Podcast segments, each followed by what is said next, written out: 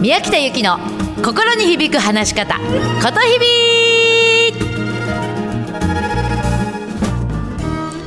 おはようございます。ことひびの宮北由紀です。9月17日火曜日でございます。いかがですか？今日も自分の心に響く言葉で話をしていますか？今日はね一つお便りが来ているのでそれを先にご紹介します。えー、宮北様。ことひびを聞くのが毎朝の日課になってきてます。嬉しいなありがとうございます。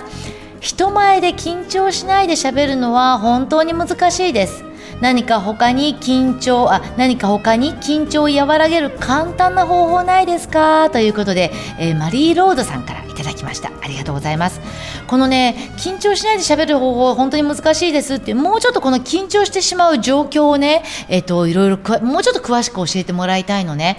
あの状況によってね全然またアドバイスって変わってくるので。なのでえっ、と一番基本的なで簡単にできる方法を今日はいくつか教えるね。マリー・ローズさん聞いてますか？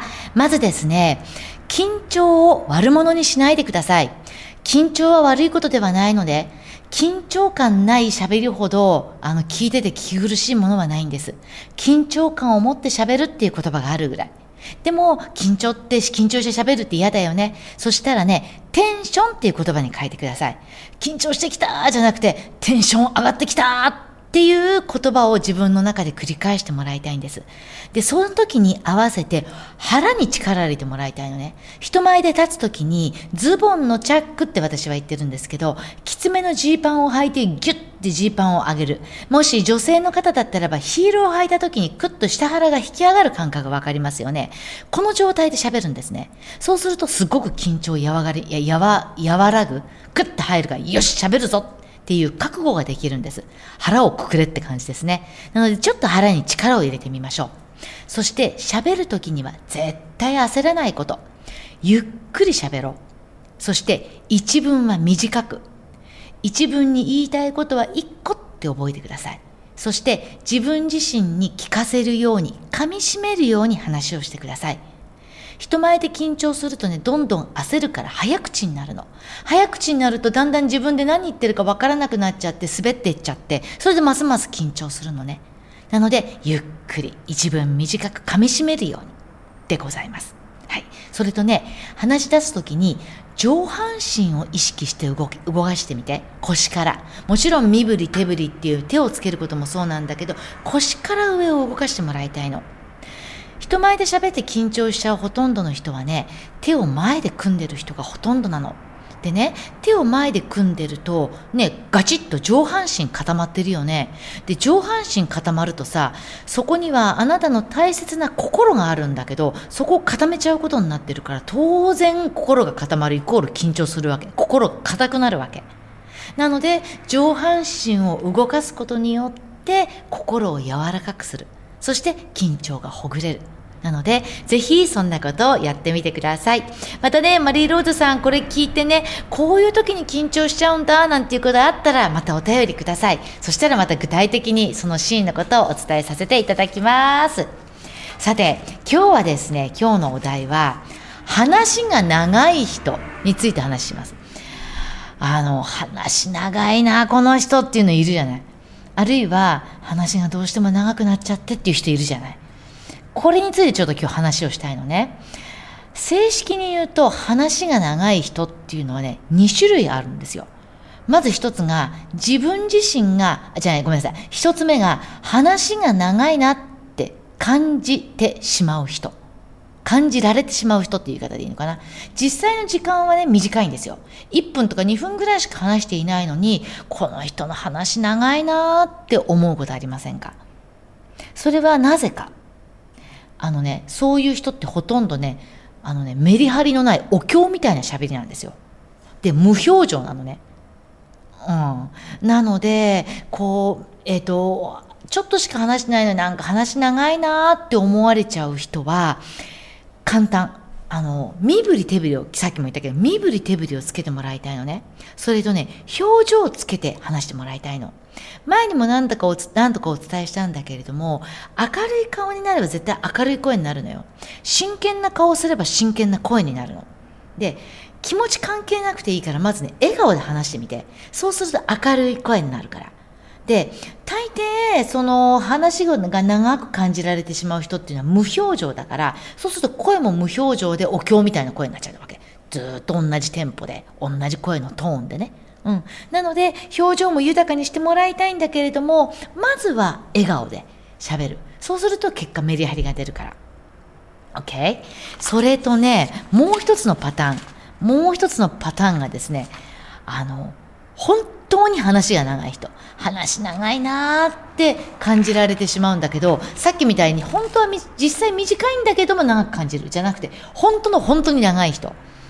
あのね、こういう人の方がね、実はね、ちょっと問題なのね。あのー、なぜかというと、なんでめんどくさいかっていうと、本当に話が長い人はね、話してる本人、その意識がないんですよ。自分は話が長いって気づかないことが多いのね。うん、じゃあ、なぜ話が長くなるのかって言ったときに、いくつか原因はあるのね。まず一つ目は、話が長くなっちゃう原因だよ。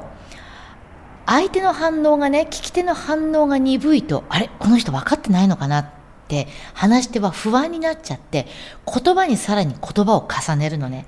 説明にさらに説明を加えるんですよ。うん、なので相手の反応が鈍いと自分が不安になってブラブラブラブラブラブラブラいろんな角度から話をしちゃう。すると結果自分が安心すると。自分が安心するために話を長くするっていうケースがあります。それとね、これはね、特にね、トップクラスの人に多いのよ。社長とかさ、先生とかさ。どういうことかというと、社長とか先生が、ね、みんなの前で話す時って大抵それ聞くのって自分ところの社員だったり学校の先生の、まあ、生徒だったりするでしょ？そうするとさみんないい子になってさおとなしく聞いてるわけですよ。はいはいって。そうするとおお喜んでくれてるな。ってね勘違いしちゃうわけですよでも聞いている生徒とかそれからあなんだろうねそういう学校の先生の生徒さんとかなんかは早く終われ早く終われって社員なんかでもさ、朝礼でね、いつまでもいつまでも社長が喋ってるとさ、早く終われ、今日は月末で忙しいんだって思いながらもニコニコと聞いてるわけ。で、唯一気づかないのが、その社長とか先生だったりして、おうおう、喜んで聞いてくれてる、僕の話は面白いんだってね、勘違いしちゃうわけなんですね。いいですか？なので、ちょっとそこら辺はですね、あの、ぜひ、あの、もうちょっと周りを感じて話をしてもらいたいんですね。で、そういう人っていうのは、あ、喜んで聞いてくれてるななんて思う、ちょっとした勘違いが入るとですね、相手が聞きたいことではなく、自分が話したいことをベラベラ、ベラベラ話しちゃうんですよ。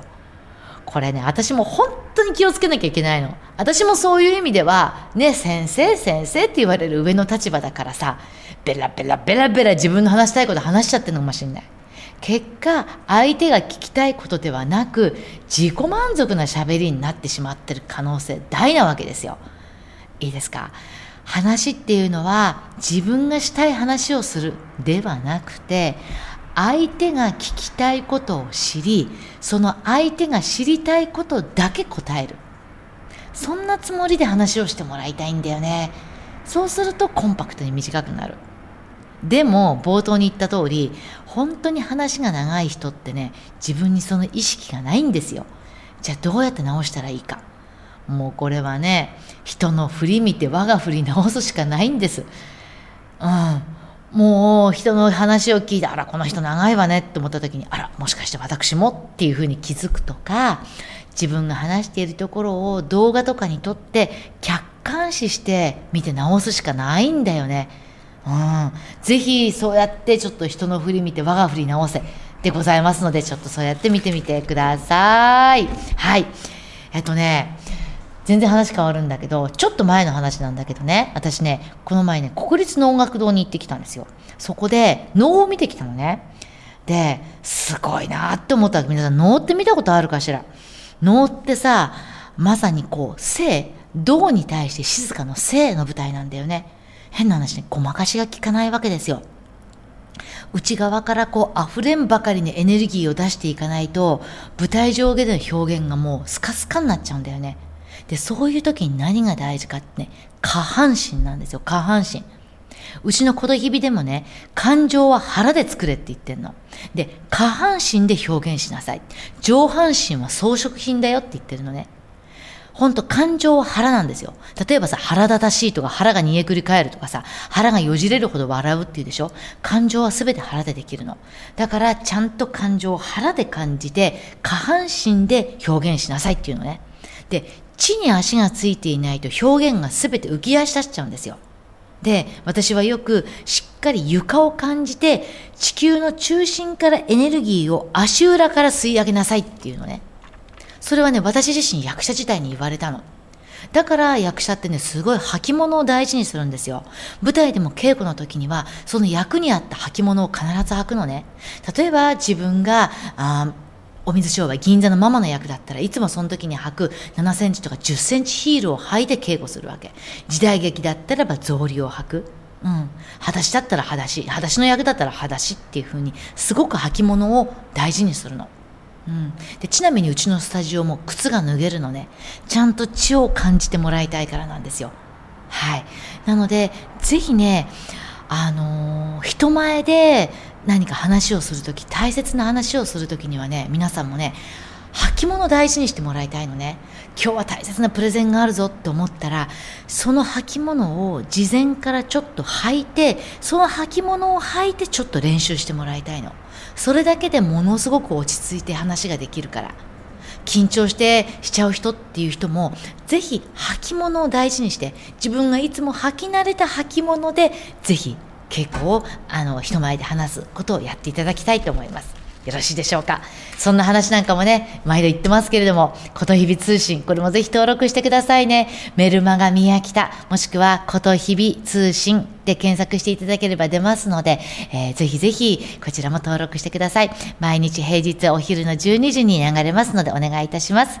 さあ、それでは今日の一曲、えー、今週はアニメ特集ということですね、えー、しっかり地に足をつけていこうということで、トトロの、隣のトトロから、あの、歩こう、歩こうの曲でございますね。散歩。でございます。ぜひ聴いてください。うまく話すな。心を込めて話してね。この日々の宮北ゆきでした。じゃあねまたね